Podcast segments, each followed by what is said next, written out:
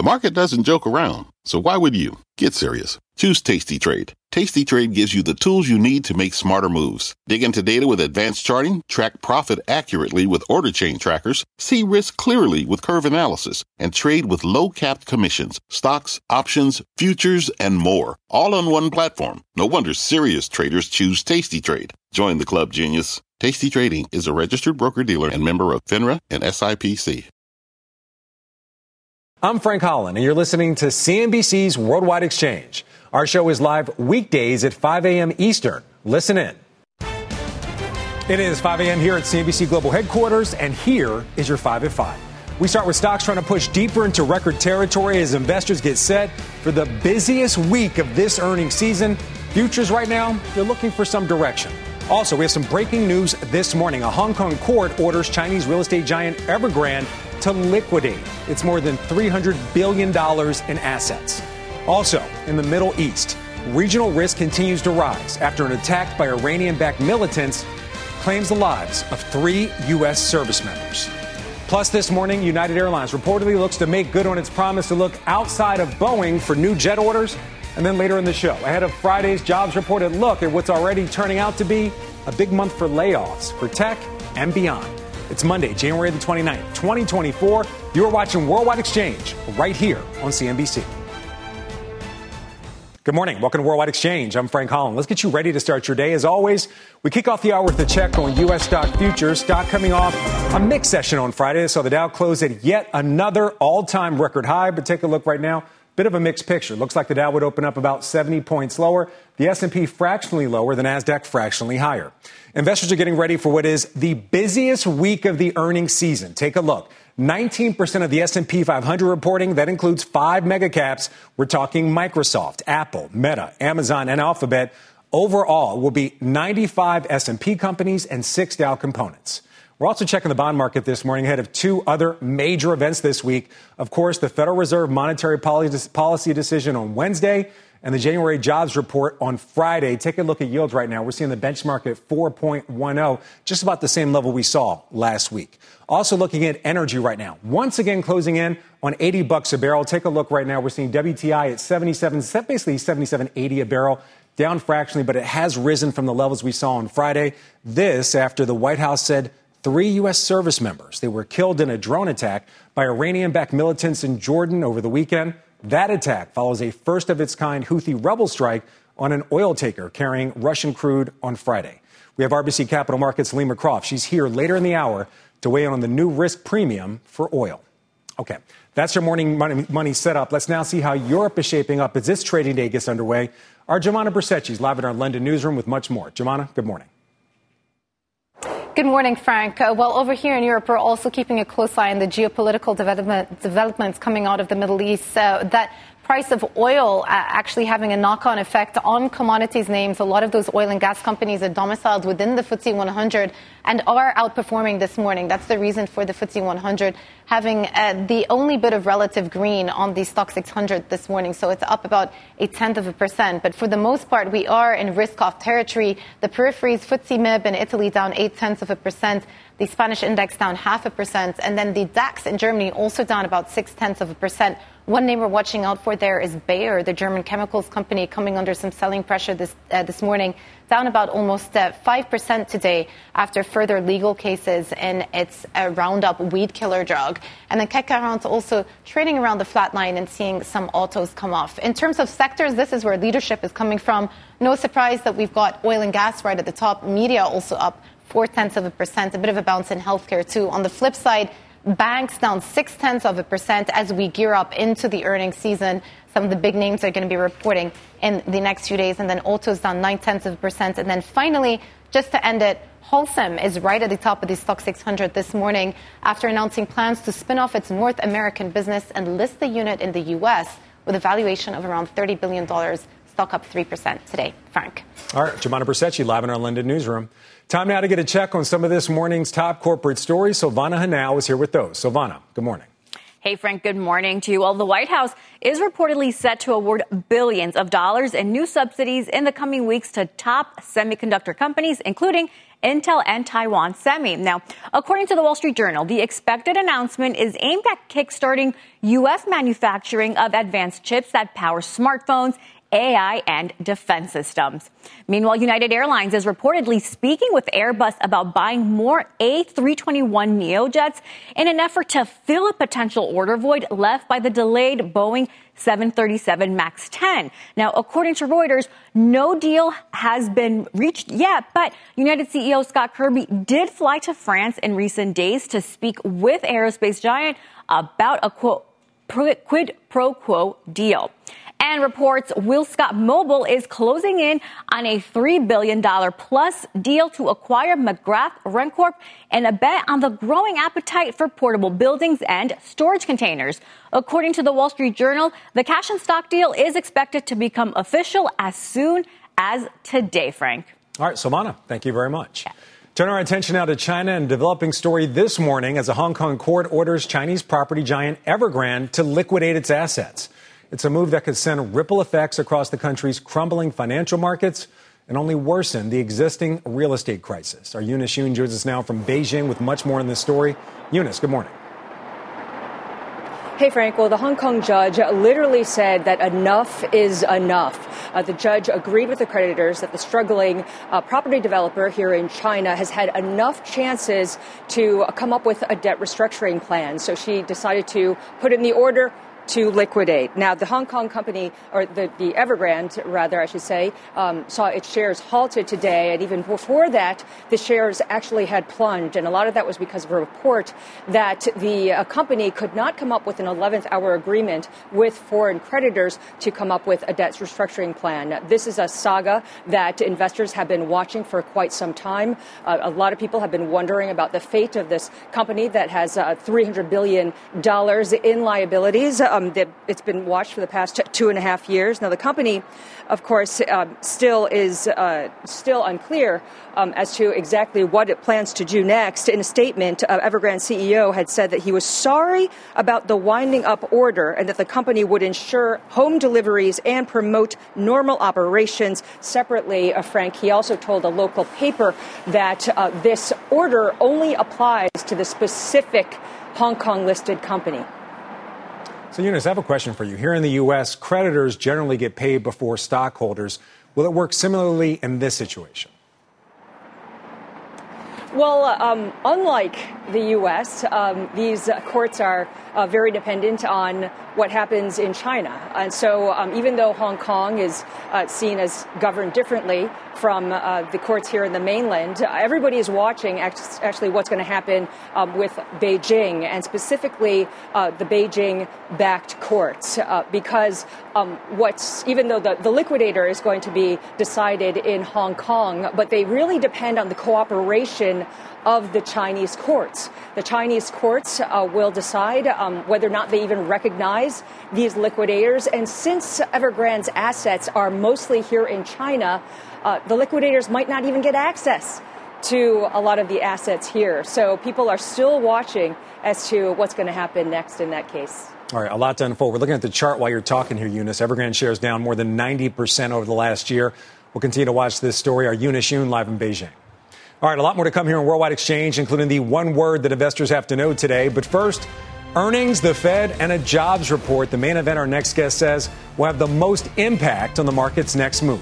Plus, ahead of that jobs report, January already shaping up to be a major month for layoffs in tech and beyond as companies look to do more with less. We have the chairman of Recruiter.com weighing in on the troubling trend. And then later in the show, coming up, a big week for Microsoft and a rough one for Tesla as the Magnificent Seven. Does it get cut down to six? The key themes impacting some of the biggest stocks in the market and what's coming up next. We have a very busy hour still ahead when Worldwide Exchange returns. Stay with us.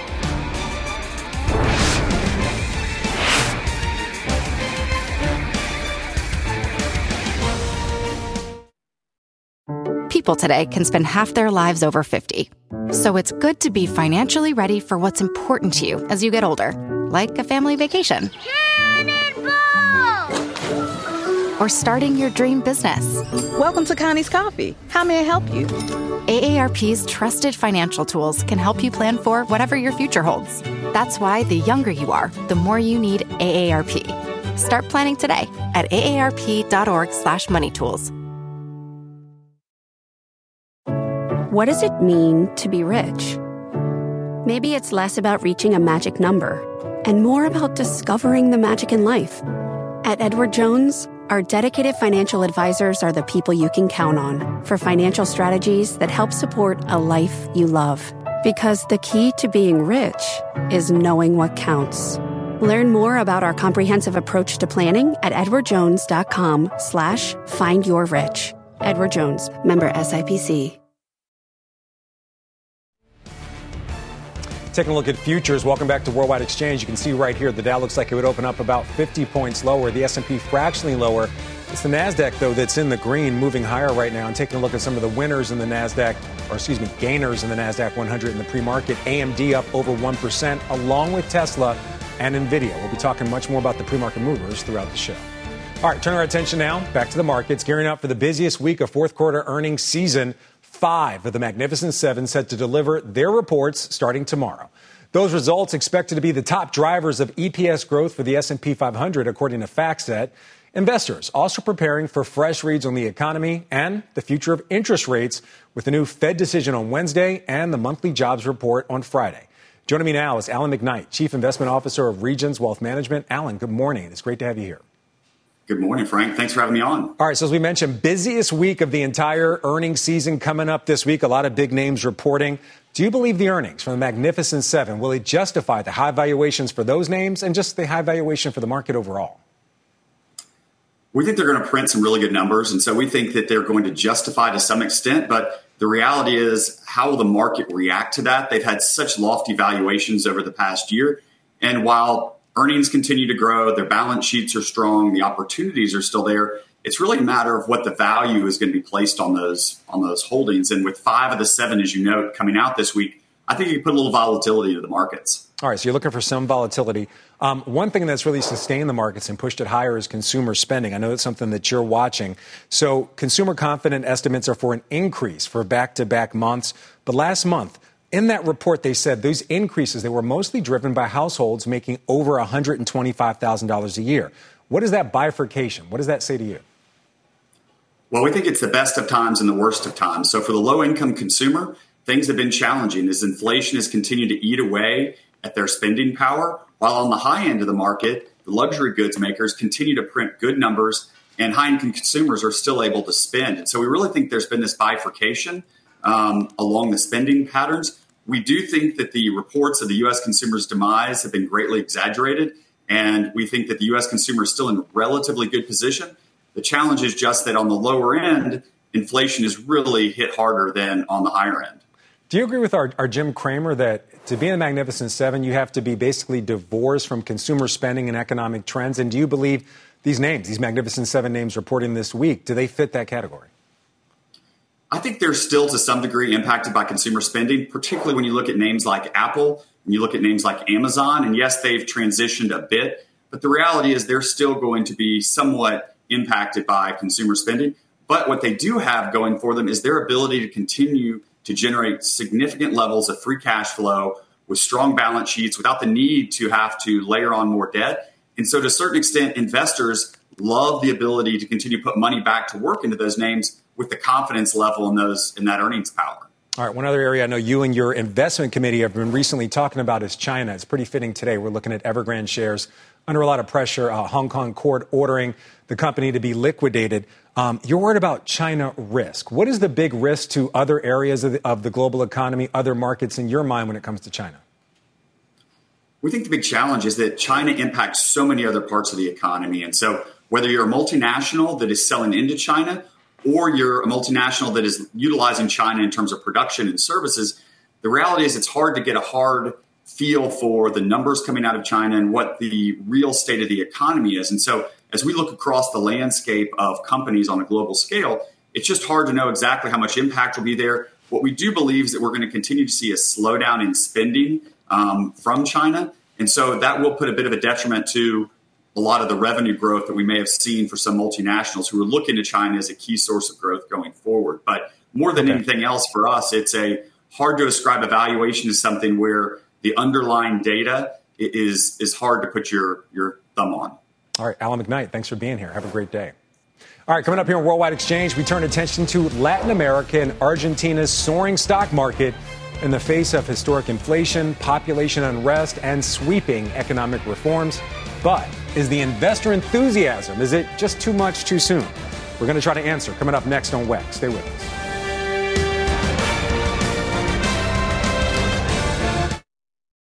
From pit lane to podium, the Las Vegas Grand Prix is providing fans a race day experience at the speed they deserve. With the help of T Mobile for Business, our 5G advanced network solutions are powering race day operations with event wide connectivity. From streamlined gate entry to an immersive app, giving fans blazing fast access to the sport they love. This is accelerating innovation. This is the Las Vegas Grand Prix with T Mobile for Business. Take your business further at T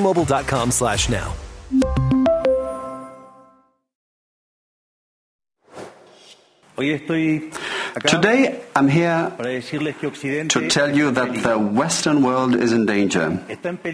And it is endangered because those who are supposed to have to defend the values of the West are co opted by a vision of the world that inexorably leads to socialism and thereby to poverty.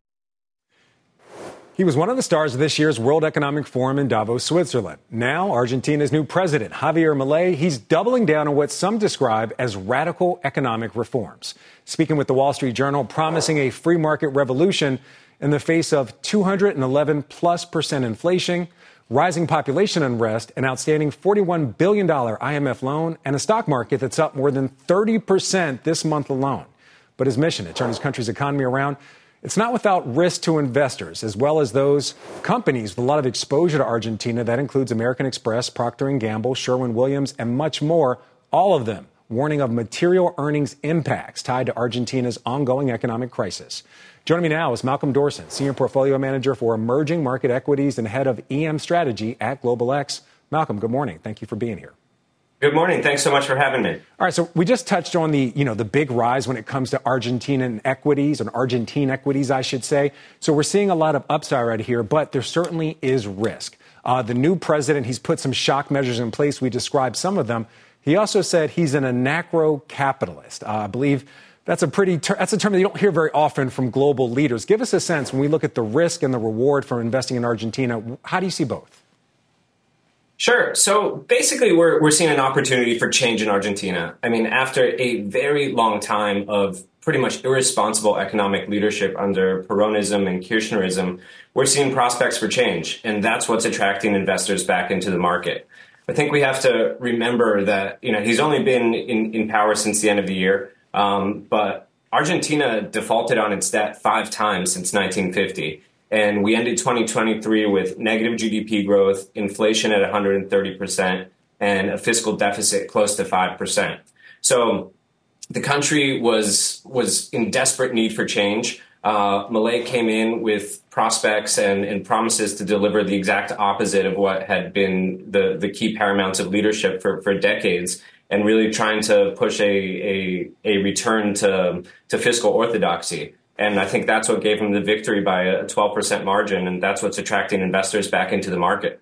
All right. So as we mentioned, there's certainly a lot of risk to all this. So um, a number of U.S. companies they've cited a negative impact due to the devaluation of the Argentine peso. The new president said he wants to make the dollar the official currency. He doesn't have the ability to do it right now, but that's what he wants to do. And he's also emphasized trade with China and the U.S., saying he would like a quote unquote mature relationship. For investors, what does this mean in the short term and the long term? So I think, unfortunately, in the short term, um, his promises and the headlines can be tough, tough because when you when you take the necessary medicine, um, things can deteriorate before they improve. That doesn't mean that happens from an equity perspective because I think investors are a little more long term oriented. And though we might see some economic fundamentals deteriorate in the in the near term, as we're seeing inflation spike to 200 percent, that's coming because you're seeing that we're taking the necessary medicine, such as devaluing the currency, returning to free market standards, and we're actually happy to see him rip off as many band-aids as possible early on because it gives him the opportunity to get things working again later on in his term, hopefully gain more power in the Senate and in Congress during midterm elections, and lead towards um, a continue, uh, continuation of these stronger economic policies for, for future years. Okay, what you're calling stronger, sorry to interrupt you, Malcolm, what you're calling stronger economic policies, Milei says will take about two years to take effect. During that time, are there certain areas of the Argentine economy or their stock market that are more attractive or less attractive while these plans unfold? Overall, big picture, the whole market, if these plans unfold as they're supposed to, looks more and more attractive. State owned enterprises have the prospects of being privatized. Um, banks and consumer companies will um, um, fundamentally might have some deterioration in terms of operational improvements, but from an equity perspective, they could do better because you're going to see equity risk, risk premiums come down. Um, so overall, um, he's in a, in a good position. And in addition to that, over the next 12 months, I think that he's receiving a margin of safety because we're expecting a very strong agricultural season, probably the, a record grain harvest in Argentina this year. So overall, he's getting a bit of luck as well. His plans to dollarize Argentina, would that be good for the U.S. dollar and U.S. dollar investors? His plans for the U.S. dollar for dollarizing the economy, I don't see that as a near or medium term prospect. He doesn't have the power in Congress or the Senate to do so, and to be honest, I don't think that makes the most economic sense for the country. So we're relieved to see them at, that left out of his initial bills. Uh, overall, I think longer term, if it happened, Argentina would have to be in a much sounder economic position for him to have the power to do so, meaning he'd have to have a lot more US dollar reserves within the country. So things have to get a lot better before that happens. And if that's the case, that'd be fantastic for US dollar investors. All right, a lot to look out for. Uh, Malcolm Dorson, thank you for being here. Thanks All for right. having me. Time now for a check on some of this morning's headlines. NBC's Frances Rivera in New York with the very latest. Frances, good morning. Hi, Frank. Good morning. Let's begin with that major escalation in the Middle East. Three U.S. service members were killed in a drone strike on their base in northeast Jordan near the Syrian border. Two U.S. officials told NBC News that the drone packed with explosives made an impact near a shelter where the troops were sleeping, killing three soldiers and injuring at least 34. President Biden said the troops were killed by radical militants backed by Iran operating in Syria and Iraq, and that officials are still gathering facts. The president vowed that the U.S. will hold all those responsible to account.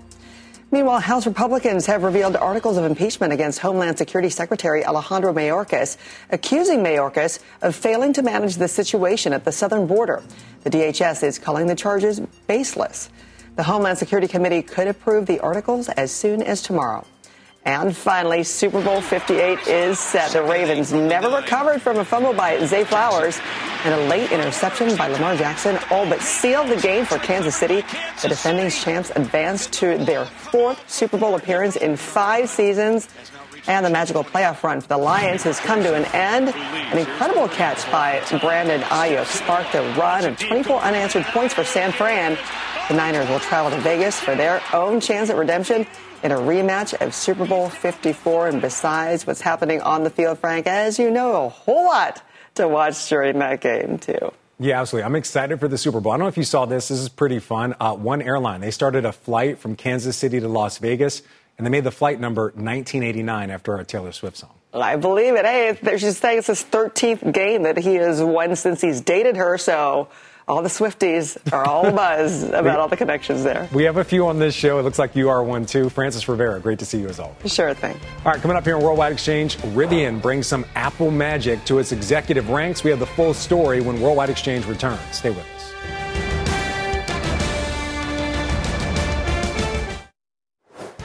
It is just about 5:30 a.m. in the New York City area, and there's a lot more ahead here on Worldwide Exchange. Here's what's still on deck. It's a triple threat of major catalysts for the markets this week. We get a flurry of earnings and econ data, as well as the Fed's latest rate decision. Megacap tech earnings taking center stage in the earnings bonanza. This, as the Magnificent Seven, they see major shifts within their AI focused group of stocks. We're going to tee up what you need to watch. And oil prices on the move after U.S. troops are killed in the Middle East. The potential impact, escalating tensions in that region, it could have on crude in the near term. It is Monday, January the 29th, 2024. You are watching Worldwide Exchange right here on CNBC. Welcome back to Worldwide Exchange. I'm Frank Holland. Let's get you ready to start your day. As always, we pick up the half an hour with a check on U.S. stock futures with the Dow closing out last week, hitting another fresh all time high But take a look right now. You see the Dow, it's off of its lows of this morning, but looking like it would open about 33 points lower. The thing we're watching here, though, it's the NASDAQ right now moving higher in the pre-market. We'll continue to watch that. As you can see, the S&P fractionally lower. So investors, they're going to have a lot on their plate this week with geopolitics, the jobs report, the Fed, and earnings. It's the busiest week of the earnings season, in fact, with about 20% of the Dow and the S&P reporting. That includes five megacap tech names. We're talking Microsoft, Alphabet, Meta, Apple, and Amazon. It's been a banner start to the year for most of these companies that are also members of the Magnificent Seven. The outliers, there are two headline names Apple, which is flat year to date, and Tesla, which is down more than 25%. Let's talk more about this week's big tech earnings with Angelo Zino, senior equity analyst at CFRA. Angelo, good morning. Great to have you here. Morning. Thanks for having me, Frank. All right, so Magnificent Seven uh, companies reporting this week. We're talking Microsoft, Amazon, Alphabet. Give us a sense. What are you expecting? And will this, will this be the quarter that we start to see the impact of AI? I mean, yeah, I, I think as far as this quarter is concerned, what we care most about first is on the demand side of things. You kind of need to make sure that we continue to see a stabilization on the cloud side of things, which we, we started seeing in the second half of this last year. Start bumping against some easier comps here into 2024, so that should help a, a little bit. And then also on the digital ad side of things, that's kind of the other kind of big trend on the on the uh, end demand side of things, and that that area has really kind of been recovering through 2023. Again, the fourth quarter in terms of the Q4 numbers should kind of bump along some easier comps, and as well as into the first half of this year. So we're pretty optimistic about both kind of some of the trends going on in the cloud and uh, digital ad side of things. And of course, you know, as far as Gen AI is concerned, we do, do need to see kind of some incremental improvement for all these companies. Want to see some clarity in terms of whether or not they're starting to see some monetization. Microsoft will really be the key here because of kind of um, what they're seeing on the cloud side of things. They have seen, you know, uh, greater progress in terms of Gen AI on the cloud, as well as kind of Copilot ramping um, for 365 in November. We want to see what the momentum there is. So if they can kind of kick okay. off earnings season on a positive note, that'll be good for Megatech. All right, so it sounds like when it comes to the AI story, it's still somewhat of a wait and see, but you see, when it comes to AI specifically, Microsoft is a bellwether. Yeah, I mean, we do. And then if you kind of look at where the, um, you know, the improvement has been on the Gen AI side of things, they saw about three percentage points of in- incremental growth on the cloud from Gen AI in the September quarter. That's an improvement from the one percentage point in the June quarter. We're looking for at least four to five percentage points of incremental growth here from uh, Gen AI. So it's going to be important on the cloud side of things to start, you know, continuing to see that progression um, from Gen AI. All right. You mentioned another part that's pretty critical for a lot of these players when it comes to ad spending. So a few months ago, at the beginning of the Israel-Hamas war, we heard that a lot of companies were feeling pressured when it came to ad spending. What's the environment right now? I mean, we think overall, you know, the, the recovery has been pretty well. I mean, there hasn't really been much of an impact in the December quarter, we think, um, from some of the geopolitical pressures out there. Um, so in terms of a name like Meta, we continue to see north of 20% top line growth on, on the ad side of things. When you look at, uh, Alphabet's search business, we again, we're looking for double digit growth here year over year um, for the December quarter. So, um, you know, momentum still continues to be very favorable on the, the, the ad side of things. And as you kind of go into 2024, of course, we've got an election in the second half of the year. Um, so, you know, all signs are, you know, pretty good trends going on there. All right. One big story when it comes to these Magnificent Seven names, of course, is valuation. Do you expect this quarter to see earnings that justify these very lofty valuations?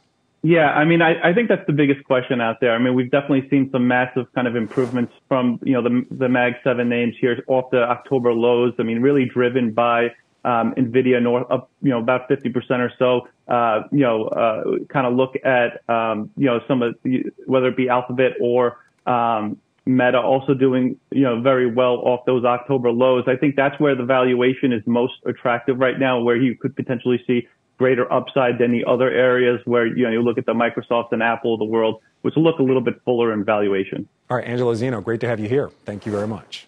Great. Thanks, Evan. All right, sticking with tech, Microsoft, Alphabet, and Amazon, they're leading the recent waves of, of layoffs in 2024. Since the start of the year, more than 24,000 jobs have been cut in tech and beyond, the most in any month since last March. And it's not just big tech names. A number of big names from banking to consumer are also reducing their headcount. That includes Levi, Citi, and Paramount. Joining me now to discuss what this means ahead of Jobs Friday is Evan Sohn, Recruiter.com chairman. Evan, good morning. It is great to have you here. Uh, good morning. Thanks for having me here. All right. So again, under just under 25,000 jobs uh, already cut this year so far. Last year was supposed to be the year of efficiency. In your mind, what's going on this year? Uh, there are a few things going on. It's it's always been a very confusing job market, certainly recently. I think companies are still in the uh, in the cleanup from 23. There's still some failover or some fallover from that in terms of some additional layoffs. Uh, but there's also a changing of the skills that are necessary. You look at Salesforce.com, who had a very public, uh, uh, very public announcement of layoffs earlier in 23. They had an incredible second quarter earnings call. Uh, they were scaling up already in, in, Q3, and now they announced again we're going to do another, uh, I think, 700 layoffs. But at the same time, they're hiring a thousand people. Uh, so there could be a, a skills, uh, a flipping of skills, different skills necessary uh, to really handle uh, the new world of 2024, Gen AI. Uh, AI needs to be incorporated into various different areas uh, of companies, and you're going to see that sort of be a new trend. So we're okay. laying off people who are less necessary, if you will, or who are we overhired still earlier in the earlier in the cycle, and now we're hiring specialized skills. So Evan, you're really hitting on something I think is the question for a lot of people. Um, you mentioned Salesforce, an example. They're laying off some people, but they're still looking for other employees uh, in their to, to work in their AI focused endeavors. So, do you see that being a continued trend throughout this year, where there's going to be layoffs, but companies allocate that capital and maybe those jobs into other areas, more than likely AI focused? Yeah, uh, uh, absolutely. The other thing that we're seeing, Frank, is a return to work policy. So you're seeing in some instances these layoffs were people who just didn't want to go back to work.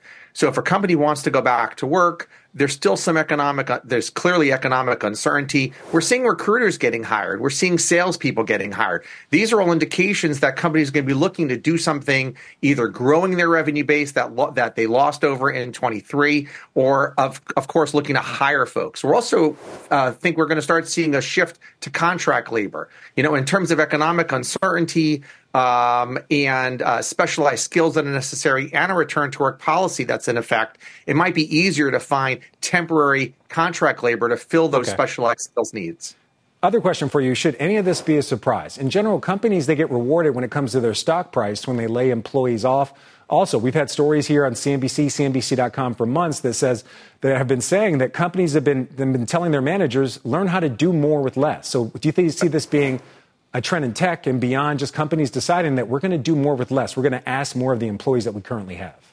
Yeah, absolutely. I, I, think the the Wall Street has completely rewarded companies when they lay people off. You announce a layoff, and and the market reacts positively. At the same time, you're seeing Gen AI, and there's talk of Gen AI having this imp- impact of like 20 to 30 percent augmented benefit. And if that's true, then instead of hiring four people to do one uh, to do a specific tra- task, I could hire three people. So I could hire less people or do more with less. Exactly right. All right, Evan Sohn, great to see you. Thank you for your time and for your insight. Thanks so much. Coming up here on Worldwide Exchange, RBC's Helima Croft. She's standing by on the fallout over U.S. service members being killed in the Middle East, while she calls this incident a critical inflection point for the tensions there.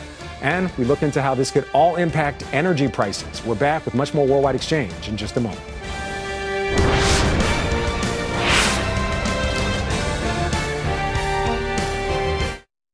Welcome back to Worldwide Exchange. Time now for your morning call sheet. We start with Citi upgrading its rating and price target on American Airlines, moving it to buy and $20 per share.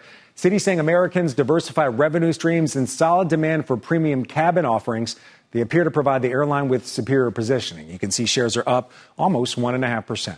We have another upgrade, this time from Raymond James on Colgate Palmolive, moving, moving its rating to an outperform. It says there's upside opportunity for the company following fourth quarter results and its outlook for the year ahead. You can see those shares up almost three quarters of 1%. Jefferies raising its price target on Meta ahead of what uh, that company's earnings later this week, moving it to 455 per share. Jefferies says it expects strong Q4 results and Q1 guidance on increased user engagement and ad numbers. Shares of Meta right now up almost a half a percent.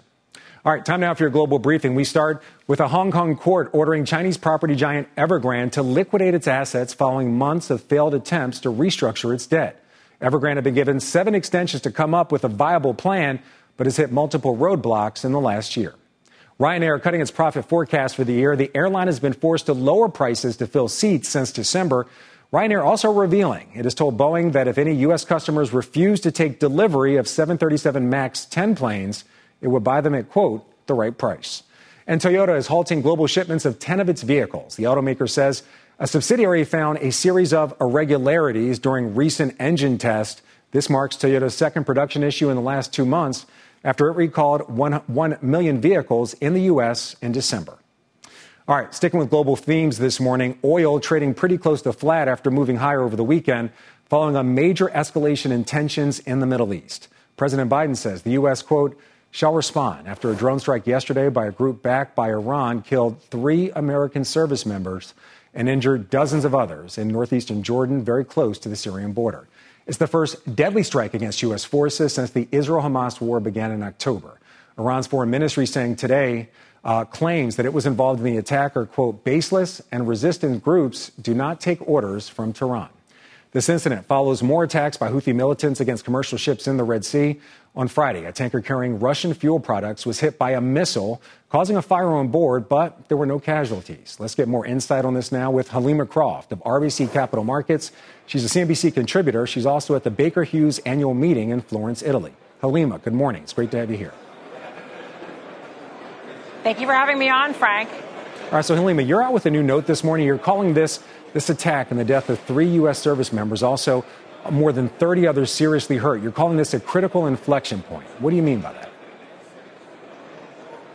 Mean, it's a critical inflection point for the Biden administration because we really have to see whether he will have a serious escalatory response to this attack. This is the first time since October 7th that we've seen a direct hit on U.S. servicemen that was resulted in the deaths of U.S. personnel. For President Trump, that was his clear red line for serious kinetic action. Remember, in January of 2020, he authorized the killing of the head of the Quds Force, Qasem Soleimani. The question is, what will Biden do next? Does it potentially bring this war closer to Iran? The Iranians have denied that they played a role in yesterday's violence, but they clearly provide these groups with money, with weapons. So the question is, what does President Biden do next? Yeah, I think a lot of people are looking at that. Um, before this incident, where again, three U.S. service members were killed, you put the odds of escalation with, with Iran at 40 to 50 percent. Where do you stand now? I mean, Frank, this is a major moment for the Biden administration because, again, to date we have had no deaths of U.S. personnel.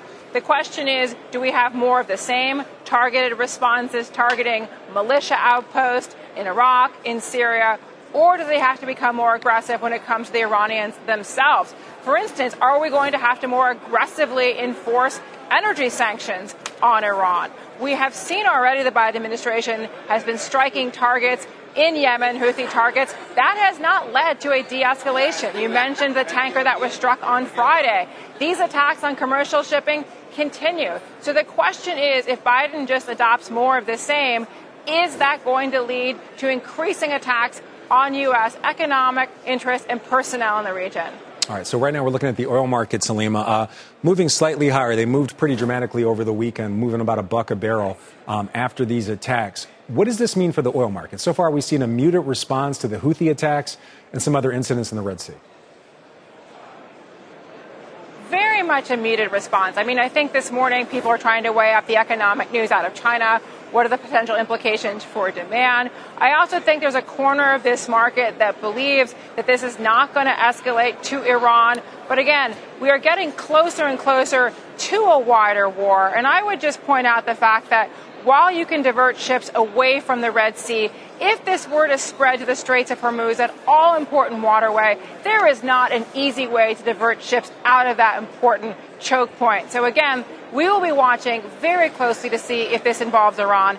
And in 2019, in response to toughened U.S. sanctions, we did see the Iranians target ships in the Straits of Hormuz and a whole variety of critical energy infrastructure in the Gulf. So we will be closely watching to see do we see any type of revival of the 2019 playbook?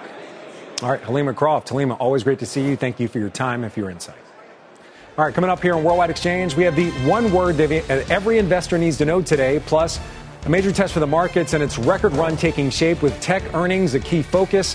The names outside of the Magnificent Seven, our next guest says, have, has a real chance to shine. We'll be right back with much more WEX after this. Welcome back to Worldwide Exchange. It's time now for your WEX wrap up. The Office of the Comptroller of Currency proposing new rules for M&A activities by banks. The push by the regulator aiming to increase transparency around the process while also making sure no deals get through automatically without proper scrutiny. WWE founder Vince McMahon resigning from the wrestling giant TKO Group over sexual assault and trafficking allegations. The lawsuit, which is filed by a former employee, seeks to avoid a non disclosure agreement made with McMahon in early 2022. Apple's VP of Hardware Engineering reportedly leaving the company to assume the role of Senior VP of Vehicle Programs at Rivian. He has worked at Apple for nearly 25 years and played a key part in its home devices and car projects. The Wall Street Journal says the White House is expected to award billions of dollars in new subsidies to top semiconductor companies like Intel and Taiwan Semi in the coming weeks. Taking a look at those chip stocks, Taiwan Semi and Intel both moving just about a percent higher. United Airlines reportedly in talks with Airbus to buy more A321 Neo jets in an effort to fill the potential order void left by delayed Boeing 737 MAX 10 jets, though no deal has been reached officially yet. And Bloomberg says Jeff Bezos' ex wife, Mackenzie Scott, has sold over 65 million shares of Amazon. That's worth about $10 billion given Amazon's closing price on Friday and represents about 25% of her Amazon stake. And here's what to watch in the week ahead. It's the busiest week of the earnings season with 19% of the S&P 500 and 20% of the Dow reporting. That includes mega cap tech names like Microsoft, Apple, Meta, Amazon, and Alphabet. Outside of earnings, we're also watching several key pieces of economic data, including the latest look at home prices and ADP employment figures ahead of Friday's big jobs report. And of course, speaking of big events, we get the Fed's latest policy decision on Wednesday, with Chairman Jerome Powell speaking after that decision. All right, plenty of fresh fuel for the markets this week. Let's see how the trading day is shaping up. Taking a look at futures right now. Um, all morning long, we've been talking about the Dow under pressure. It's off of those lows now, looking like it would open up just about 30 points lower. The S&P fractionally higher as the Nasdaq moving higher throughout the morning. For much more, let's bring in Greg Branch, managing partner at Veritas Financial Group and a CNBC contributor. Greg, good morning. It is great to have you here. Morning. All right, so we just talked about some of the movement in the futures right now. I want to get a sense. How do you see today shaping up? What's your WEX word of the day? So my WEX, WEX word of the day is reconciliations, Frank, and I think that Wednesday will start a process or, or a domino chain of reconciliations, if you will. I don't think we'll see a lot of movement I don't think that there's anything, any anything, any catalyst between now and then. I think this is what everyone's waiting for, and there are a number of things we have to reconcile. We have to reconcile in the face of what has to be viewed as disappointing earnings thus far, Frank. How we're going to continue to trade at 22 times. I don't see a negative 1. That's what we have so far. And remember, that's below the dramatically reduced bar of 1.6% for the quarter, which is where consensus ended the quarter, having started at 8%. That to me is not fodder for a bull market. The Fed will have to reconcile. Is it going to be the six cuts next year or this year that the market is intimating, that the Fed Fund Futures is intimating, or is it going to be the two or three that they continually try and remind the market is where they're at? Okay. Greg, I want to jump in just for a second. I want to put out two things to the audience. You are notoriously a bear. You, you switched a bit recently. You're notoriously a bear. And just a moment ago, we showed the audience the earnings number. What you're referring is to that negative one is the companies that have already reported. We use what's right. called the blended number. That includes actual reports and also estimates. You're focused on the actual, but for the street, for the most part, the real number is the number you see on your screen right now with EPS 4% above expectations. I just want to jump in. So go back to your point. Yeah, look, and I'll quote with that. The real number is what we've experienced so far, and so that that's all the reason why we why I use reconciliation as word of the day, Frank. Okay. We have to reconcile what we're expecting versus what we've seen thus far. And granted, you know, the banks in that first week did a lot of heavy lifting on that negative number with some of the special charges. So I do expect the blended rate to be somewhat above this, okay. um, as you're intimating. But all right, so but, in all uh, fairness, the real number's negative one. In all fairness, you you have some concerns about valuation, like a lot of people do. Right now, the S and P is trading at about 22 times. The tech sector alone at about 26 times. Um, you also have some picks for us. So you're looking at what they're not picks necessarily. You're saying you would buy them, but you're considering them having more safety when it comes to earnings this season. One of them, one of your set of picks is in the cybersecurity area. Uh, Palo Alto. Networks, CrowdStrike, and Zscaler. Why do you think that they're quote unquote safer when it comes to earnings as opposed to other companies? Right, and, and, much like I did last year, uh, Frank. Although, like you're right, notoriously bearish. Um, I'm always looking for ways where we can hide. I'm always looking for ways for the areas where we can have some exposure. And when you looked at last year, the obvious uh, domineering behemoth companies in terms of the AI secular tailwinds, in terms of the cloud secular tailwinds, those companies were up 200, 300%. But there are companies that are just as important to those ecosystems that didn't have that type of performance, although they're starting to catch a tailwind now. And you mentioned the cybersecurity. They are just as essential to both of those ecosystems. They will put up relative earnings growth that will be vastly above the rest of the market for this year. And I think that as we start to reconcile some of those other things on a macro perspective, this is one of the areas that people are going to fly, uh, fly to safety. All right, you also think there's safety in Microsoft, Google, and Amazon as well the notoriously bearish Greg Branch, and you're going to be in here in about a week or so. I do a little wrestling with the bear when you're here live with us. Great to see you as always. Thank you very much. Quick look at futures, as we mentioned, a bit of a turnaround in the futures from earlier today. Uh, the Dow off of its lows of earlier, the Nasdaq moving higher. That's going to do it for us here on Worldwide Exchange. Squawk Box is coming up next. Thanks for watching. You've been listening to CNBC's Worldwide Exchange. You can always catch us live weekdays at 5 a.m. Eastern. From pit lane to podium, the Las Vegas Grand Prix is providing fans a race day experience at the speed they deserve. With the help of T Mobile for Business, our 5G advanced network solutions are powering race day operations with event wide connectivity. From streamlined gate entry to an immersive app, giving fans blazing fast access to the sport they love. This is accelerating innovation. This is the Las Vegas Grand Prix with T Mobile for Business. Take your business further at T-Mobile.com slash now.